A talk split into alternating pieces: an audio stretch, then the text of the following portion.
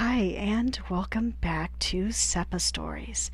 So, thank you for joining me again for a new episode. And in this episode, we're going to um, be enjoying a story written by a writer who has previously contributed to SEPA Stories. The initial story this writer provided was a first chapter called Away from the Rain, and that piece was written by Honey Sweet Cutie. Now, that story is currently on hiatus at this time. Um, it's kind of been put to the side. This writer is actually working on several other writing projects and is just an amazing, amazing writer. So I do encourage you to check out Honey Sweet Cutie. You can find her stories uh, posted and uploaded onto Archive of Our Own fanfiction.net. I believe this writer um, also has, I know she has a Tumblr page.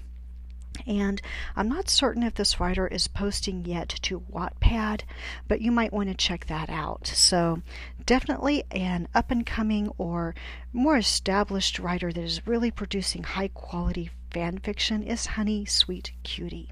Now, I did reach out about a week ago with permissions to read this earlier piece called Spearmint. I really like this story because it's pretty delicate in its telling and I just absolutely love this writer's style. So, with that, let me tell you a little bit about the story. This was an earlier published piece from the writer, and it looks like this was initially published in October of 2019. This is a Draco and Hermione pairing, and it is rated K through T. And when I read through the story, I absolutely loved it, and I can already tell you I would love for there to be more or a sequel, but this is a one shot and it's a really strong piece of writing, so I hope you enjoy the story as much as I have. With that, let's look at Honey Sweet Cutie's story, Spearmint, and we will begin the reading of this wonderful story now. Draco Malfoy never thought they'd be in this position two years of working side by side at the ministry, and he never once presumed to think for a moment that Hermione Granger would be his partner on a mission, let alone stuck on the side of a cliff wall with her.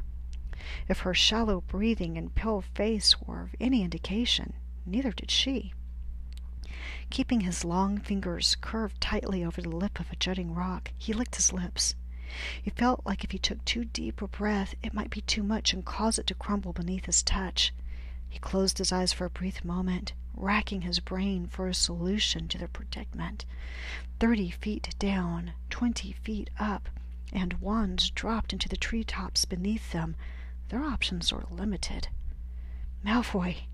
came Hermione's clipped tone from above him, swotty as usual, even when they were mere seconds from careening into the nether. Granger, he replied, because two could play at that cliffside game. My foot is going to slip, she said, sounding somewhat breathless, if we don't figure this out. The sixteen year old him would have told her he didn't care either way what happened to her, the Draco from before the war. But this new Draco, the twenty year old Draco, was more focused on how much he regretted becoming an Auror. What was he thinking? His childhood was a thing of trimmed nails, expensive tea, and a balcony that was way too big for a first year, a closet full of silken robes, and a diamond and ruby wizard's chess set, and a bathtub with golden claw feet. Aurors camped in the dirt and squatted in bushes for days hunting. What was he thinking? He supposed, when he thought about it, it wasn't so bad being here with Granger. It would have been better if she weren't so useless on the sides of cliffs. But hey, she knew more about magical creatures than anyone. When his superior handed him the folio and he'd seen Granger's name at the top as first consult for information, his first reaction had been to roll his eyes and discard it.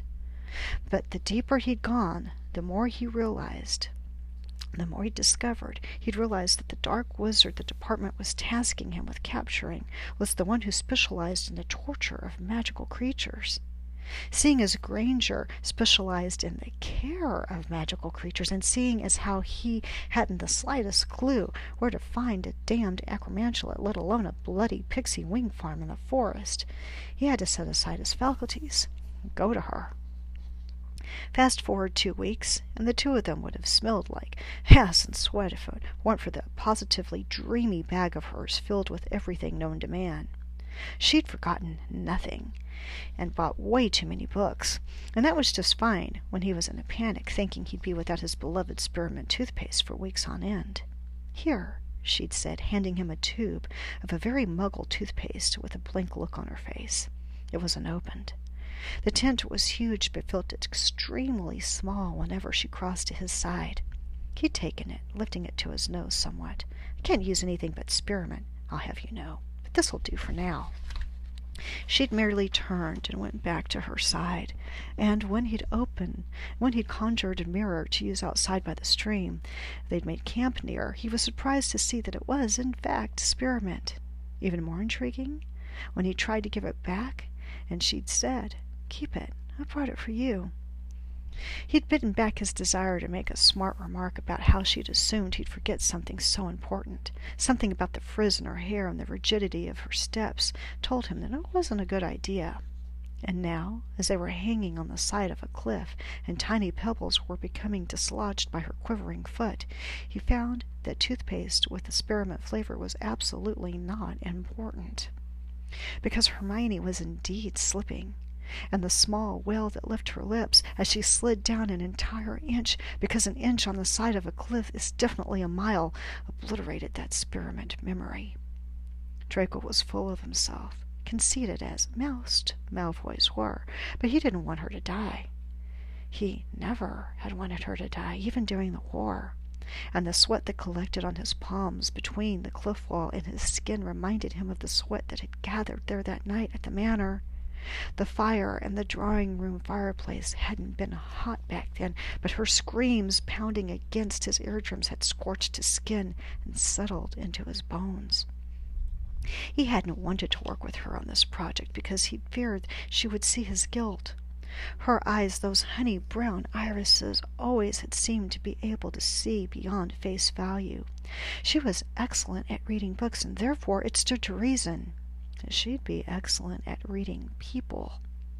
He felt terrified that she'd see past the puffed up image of Malfoy pride he'd projected to the papers, past the tough Auror persona he put on at the ministry, past the lazy way he let his blond hair fall into his eyes, and the way he let his tie hang loose about his neck when even Potter kept his snuck against his pulse.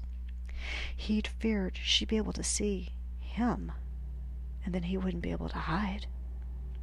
Draco had never quite been able to hide from Hermione. His arms were beginning to quiver. The gentle breeze had picked up from below and now felt like a little too strong for comfort. Granger, you've got to calm down, he said through gritted teeth. If you fall too rapidly, you'll hit me, and we'll both go down. Do you understand? This is your fault, she spat back through the vitriol, and her voice felt less barbed to him than she probably had intended it to be. I told you that pixies don't go near cliffs. Their wings are only good for flying short distances. Their bodies are too heavy for open air flight. That's exactly why I figured our mark would hide them near a cliff or just under the edge. I saw a hole in the cliff face when we were down at the bottom. Draco shot back, unconsciously tightening his hold on the rock. And you thought it would be pertinent to reach it from the top? We could have levitated up. That's exactly the fifteenth time you've mentioned that, Draco hissed, except for the fact that a wizard like this one would not have forgotten to the wards to keep Aurors out. Therefore, if we had levitated up, we could have been hurt, maimed, or worse, killed. Draco glanced up, seeing nothing but her trainers, and unable to tear his eyes away from the way her feet were shaking. His throat went dry. Arguing like this was dangerous, especially when it was clear that she didn't have anywhere near as good a grip as he did, and his grip wasn't even that great. He looked down, wondering how close the opening that he'd seen was. He wondered, could he just drop down and swing in? Have you, her swaty tone faltered as she took a gasping breath, have you attempted to accio your wand? He'd fought the urge to sigh. Of course he had. But nothing had come sailing up, which meant the wand had likely been broken. I don't know, Granger. Have you? he bit out. His knuckles ached. Obviously, she huffed. But my wand. is likely broken, he cut her off, like I said ten minutes ago. Don't be such an insufferable git, Malfoy, Granger said, sounding shrill. She started to speak again, but a cry was whipped from her throat as her foot suddenly slipped forward, downward again. A shower of dirt and rocks came down, forcing Draco to turn his head and tilt it downward. His heart raced as quite horrifying image of Granger's bushy hair soaring down past him to death assailed his mind, and his irritation at her melted for a moment. All right, Draco said. We're wasting time.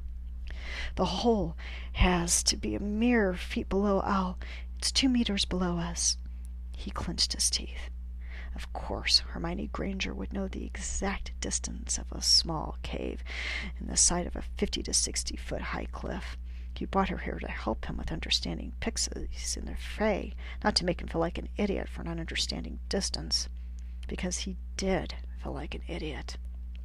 Right. Well, in any case, I'm going to let myself slide down and try to, well, catch onto the edge, and then I can pull myself up into the cave. Then. Oh Malfoy! she cried, and the shrillness of her voice almost made him cringe. You can't! What if you miss? You'll be killed! I'm aware of my mortality, Granger, he said, teeth pressed tightly together. But if I don't do something, we'll both be killed. Hermione was quiet, but Draco knew she knew he was right. Before he could start his descent, the unthinkable happened. Hermione tried to adjust herself for some reason unknown to Draco, due to his vantage point and lack of ability to see her upper half, and the rock beneath her right foot gave completely. She let out a piercing scream that rang through the air, and she came down towards Draco, whose eyes had gone wide with panic and horror. He acted on instinct, leaning back as far as he could without sending himself down. Put your legs together, Granger, he shouted above the sound of her scream. He tensed his muscles as she did, as he told her to, and then she slid down between his body and the cliff face. Knuckles going white and hands trembling, his biceps flared to life as he pressed his body against her back.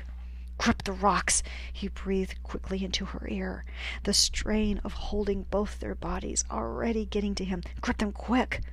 She did so, her screaming tapering off into rapid, gasping whimpers that he'd only ever heard from her under Bellatrix's wand. She was trembling, her whole body quivering, but he knew there was nothing else he could do about that. Her hair, through oh, a massive ball of fluff against the underside of his chin, was a gentle reprieve from the sheer anxiety of the situation. She smelled of lavender, and it helped ground him. We don't have time to waste any longer, he said, grunting slightly. She wasn't exactly heavy, but it was a bit much for his already strained fingers. He slowly adjusted his feet against the rocks and had them perched upon, trying to get a better hold. His heart beat wildly against the cage of his chest, and he hoped she wouldn't feel it. Her fear would only serve to heighten his own and worsen the situation. Hermione didn't reply.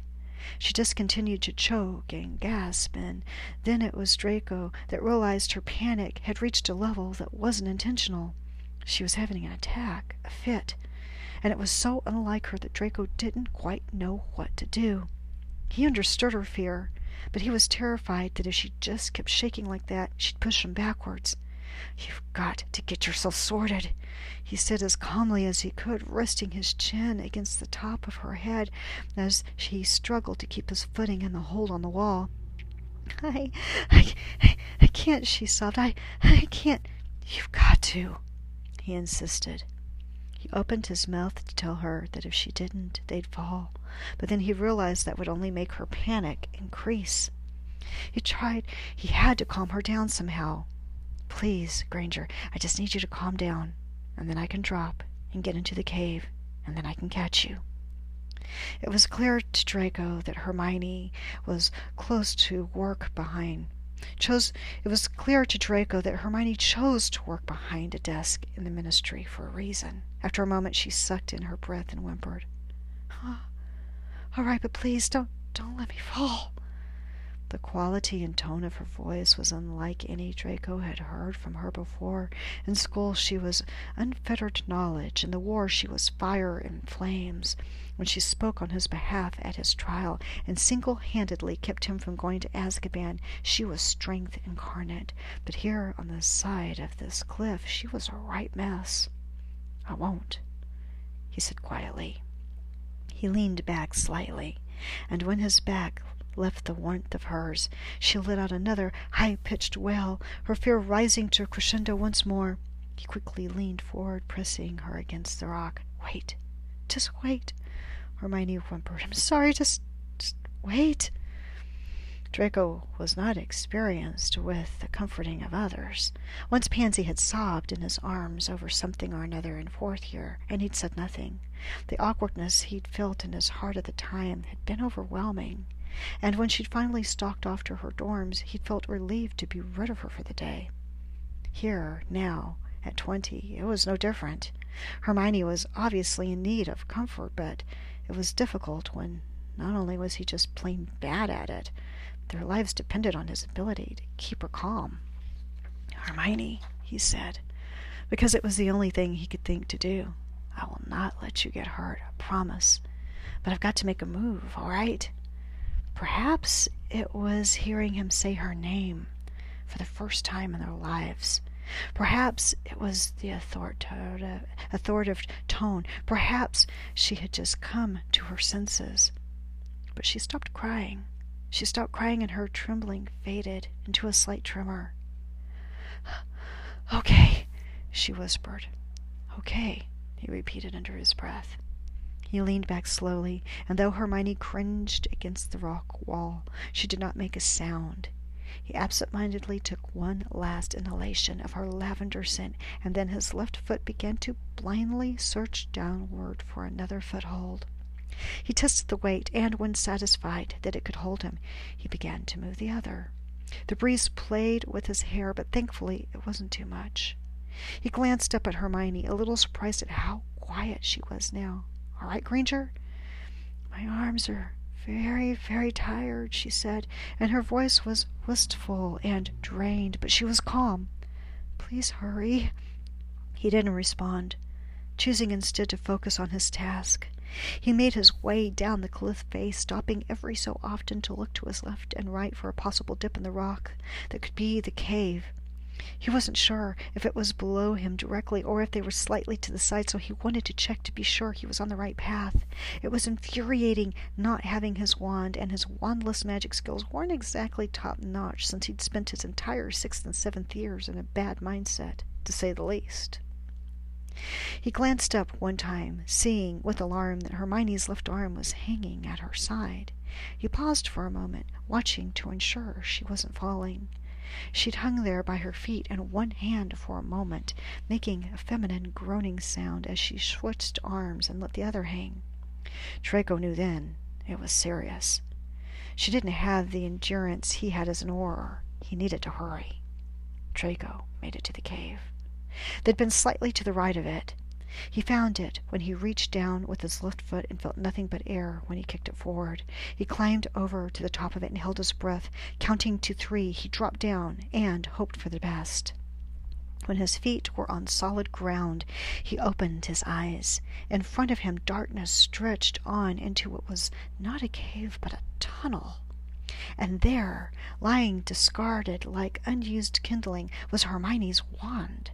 It wasn't broken, but as he picked it up and his magic responded to it, he was able to tell that there were indeed wards on the cave. Her wand had been inside then and able to respond to the summoning spells she'd undoubtedly cast. He attempted to cast Wingardium Leviosa on a small rock, but when nothing happened, his suspicions were correct. No magic in the cave. He leaned his head out as far as he could and cupped his mouth with his hands. Granger, he called up. Move to your left, about one foot, then let yourself fall. Fall! Her panic was audible. You want me to fall? I'll catch you, I swear. He reassured her. Just move over, and then let go. No, she said. Absolutely not. He sighed in exasperation. Your wand's here. but I can't perform any magic. Did you? Granger, he interrupted. I cannot perform magic in this cave. You've got to drop, and then I will catch you. Malfoy, I. And suddenly her voice cut off. There was a slight crumbling sound, and Draco's eyes widened. The rocks were shifting, and Hermione was going to fall. Granger, move to the left, quickly, he cried. I, I'm, I can't, it's too. Her voice trailed off, and Draco watched almost in slow motion as the rocks beneath her feet crumbled into nothingness. A blood curdling scream was ripped from her, the depths of her throat, and then, as if she couldn't help it, she wailed, Draco! Something about her using his first name increased his sense of urgency. Draco was sure it was too far, and he was sure he couldn't lean out far enough to catch her. He wasn't sure what would happen, but he knew he had himself his wits and her wand. As she fell past the side of the cave, shrieking, face streaming with tears of sheer terror, Draco did the opposite of what he did that night in a manor that night he stood by and watched his aunt scar her with lifelong reminder of his failure to help his peer. Hermione didn't cover the scar any more. It was the angry red letters burned into his mind every night in his tent. She was stronger than him for that, and they both knew it. When they spent their evenings eating soup she made in silence, his eyes watching the way the skin stretched taut around the edges of the O's and the D, he knew that she knew he was watching. When he brushed his teeth with that spearmint toothpaste, he wondered if she knew he'd watched her spell the Amortentia in Slughorn's class. He wondered if she knew she was smelling the scent of the Manor's garden grass, the fresh parchment he wrote his letters on, the spearmint he'd always used to brush his teeth. He wondered if she'd brought that toothpaste on purpose because she knew it was his favorite. Draco Malfoy never thought they'd be in this position, but he was glad they were.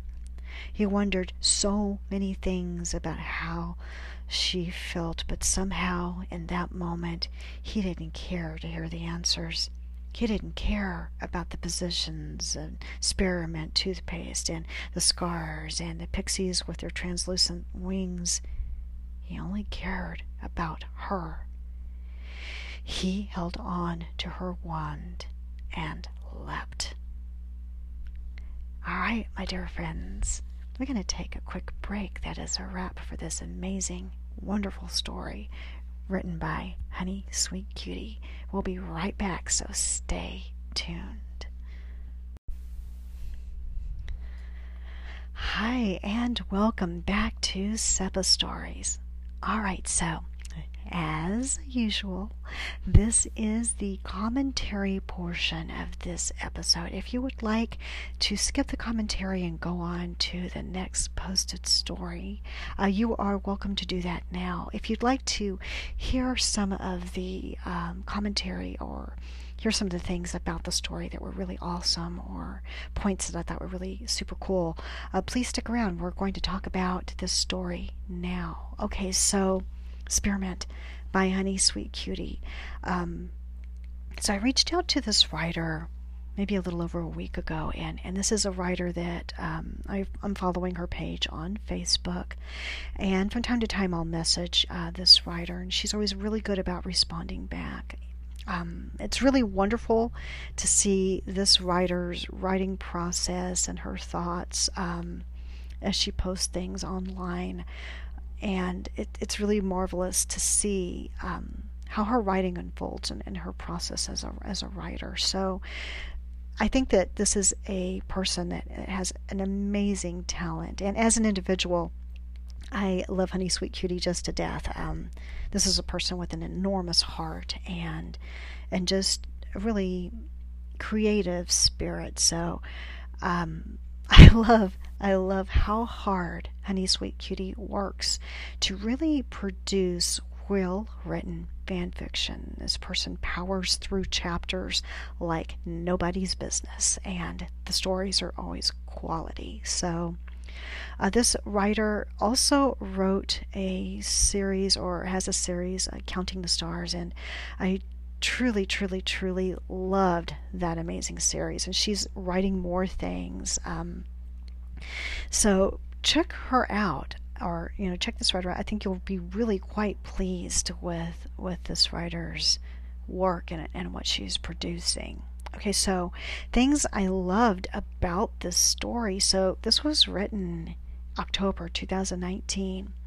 And for me as a reader, the suspense in the story read well and it was staccato and it was you know very tense and a tight piece of writing. And you know we were there trapped to the side of the cliff with hermione and draco. And um, i'm a huge avid follower of stephen king as a writer. And if you have been following this podcast um, earlier in my reading one of the very first things I did was read, without his permission, Stephen King's The Gunslinger because I love the story and I wanted to have a really great sample of what I could do as a reader um, before really launching this podcast, which of course I, I am considering removing that story, but it's just so amazing.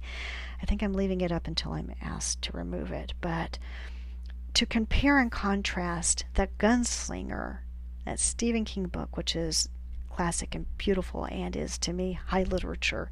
To this story there are scenes in the dark tower where those main characters roland and jake are climbing the mountain and um, they're kind of they're having to scale as they climb up the mountain to go into the mountain of that story.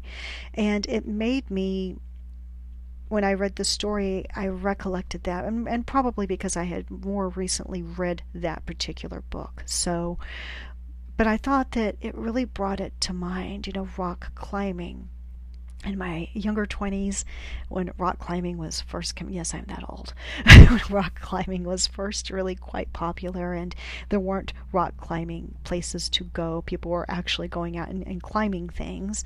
Um, that was a huge, huge, new, exciting thing, and it's scary to to scale a wall. Exciting, and um, you know if you're if you're stuck in it and you're you're the exhaustion your muscles feel and the trembling you know you're you might feel in your thighs or in your back or in places you would never even think you would feel. And then trying to find grips and holds can be really quite uncomfortable. And i think facing or scaling a rock wall shows you exactly where the strengths and weaknesses are in your body. I remember trying to climb a rock wall and I got about halfway up and it was it wasn't a hard wall to climb. I was just challenged doing it and it was like my thighs just couldn't do it anymore. I couldn't make the reaches. My arms were too short.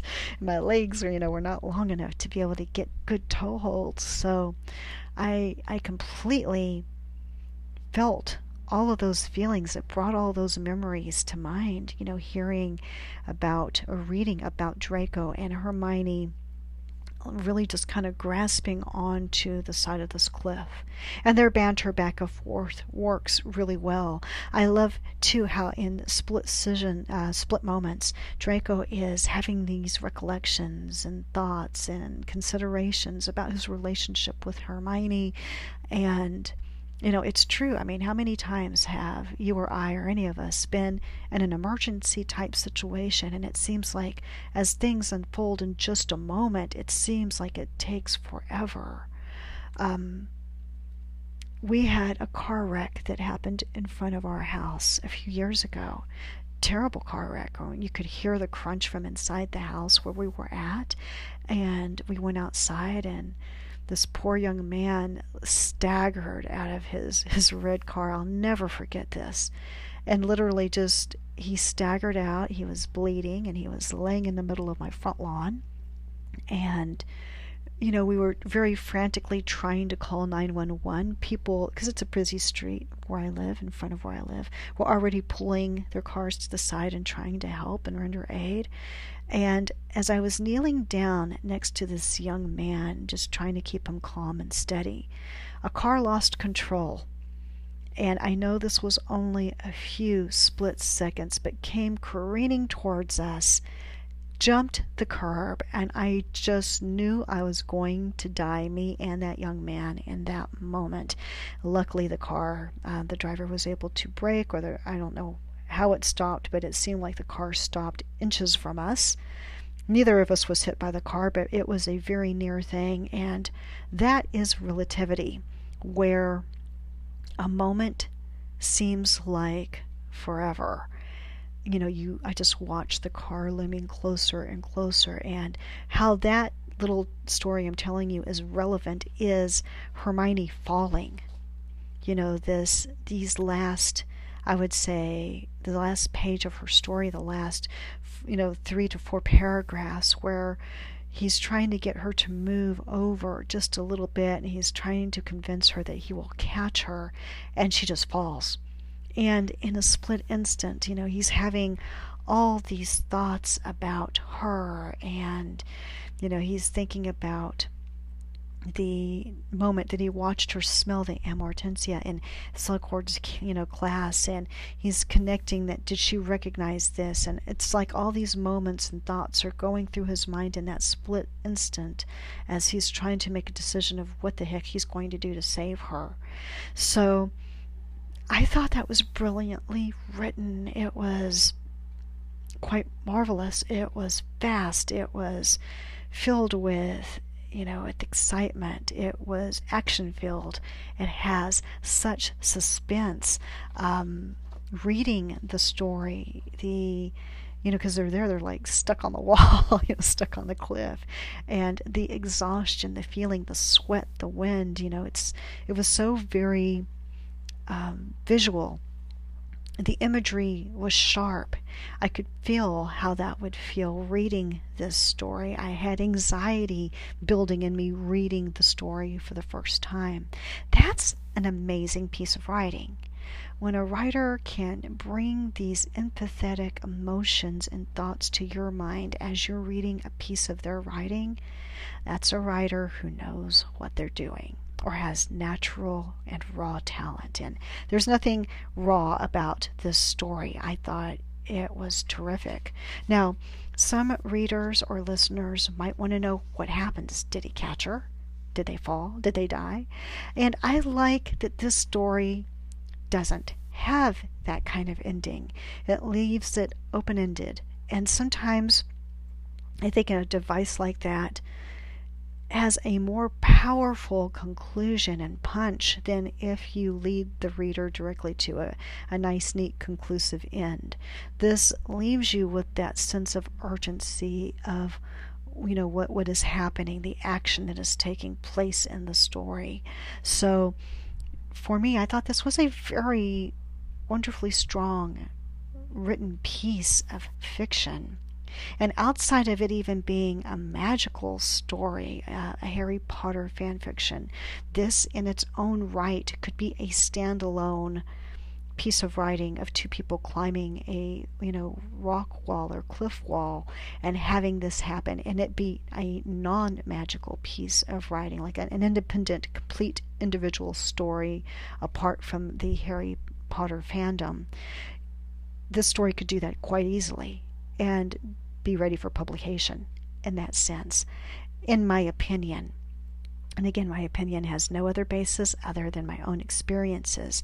Um, I, and in fact, I think, you know, the, the Fifty Shades of Grey, which I, I do know, in fact, Fifty Shades of Grey um, book series and film series was based off of a fan fiction writing. So think about that, you know, as, as for, for a writer uh, think about that. Could your story flip out of fan fiction and be something that is independent and strong and ready for publication on its own outside of Harry Potter, or leaving it in the realm of fan fiction, um, which is completely workable and completely fine and appropriate and, and, marvelous this stands. But you do have that option. As a reader when you read a story and you could consider that it could be one or the other that that's really quite marvelous. So i do like that this does break away from from the canon of what Harry Potter is. Again, this is fan fiction where it takes kind of a, a, divergent track down the road of the relationship between Hermione and Draco. And this supposed um, unfolding of, of a career option or move or you know that they're both working for the ministry. There's no talk of marriages. There's you know we, we have hermione working as an expert in care of magical creatures which is in alignment with what canon it has happening for her but we also have draco working as well as an auror. So these are things that i kind of like that i very much like about fan fiction is it takes um, different viewpoints or different considerations of things that could have happened or what if that did happen. And that's what makes fan fiction fan fiction and makes it so wonderful and so much fun for us to enjoy and share and talk about and and read and really love. So honey sweet cutie you are an amazing writer, and I'm a huge fan of your works. Please keep writing. Please continue to share your work. And I encourage my listeners to independently go out and follow what this writer is doing. I think she's going to be around for quite a while, writing some amazing pieces. And if this writer should branch out for independent publication, follow this writer and see where that might be. Let's support our fan fiction writers and yeah, as you've seen, we've had so many people with amazing stories. I believe that this episode is our 21st, our 21st, number 21 um, in our episode for this season. It tells you how much writing is out there, and none of it has been poorly written. All of it has been really quite strong, different takes, different voices, and the level of creativity is just astounding. I'm, I'm really so very impressed with these amazing writers and, and very grateful for their contribution to SEPA Stories. If you like this story and you want to hear more, please hit follow. I do want to um, give a quick announcement that I will be creating a YouTube page that will run in tandem with the SEPA Story podcast. I'm still developing this out, so that's going to be an up and coming project. It is my goal as a reader of fan fiction and literature pieces to bring you the widest and most diverse stories that I can and all kinds of formats that you could find or enjoy in any kind of way. So I'm thinking of creating the YouTube page or the YouTube, I'm sorry, releases when I build that as more as um, an ASMR type type release where you would hear the story and, and maybe see some great images or um, something like that. So I, that is in development. So please keep your eyes out, your ears out, and give us a follow. And I will be updating as soon as we are up and launched with our YouTube channel. So that is up and coming. Uh, there will also be t shirts and mugs and things like that with the SEPA Stories logo. Kind of um, debating doing like a concert tee where we list stories and authors' names and, and things like that, almost like a concert t-shirt up and coming, and that will be to be released as as we approach more rollouts with SEPA stories. So thank you. Is my inner Slytherin showing? so thank you for following SEPA stories. You, the listeners, are why we are doing this is to share these wonderful creative pieces with you, and we look forward forward to seeing you next episode. So have a great day or evening. We'll see you next time.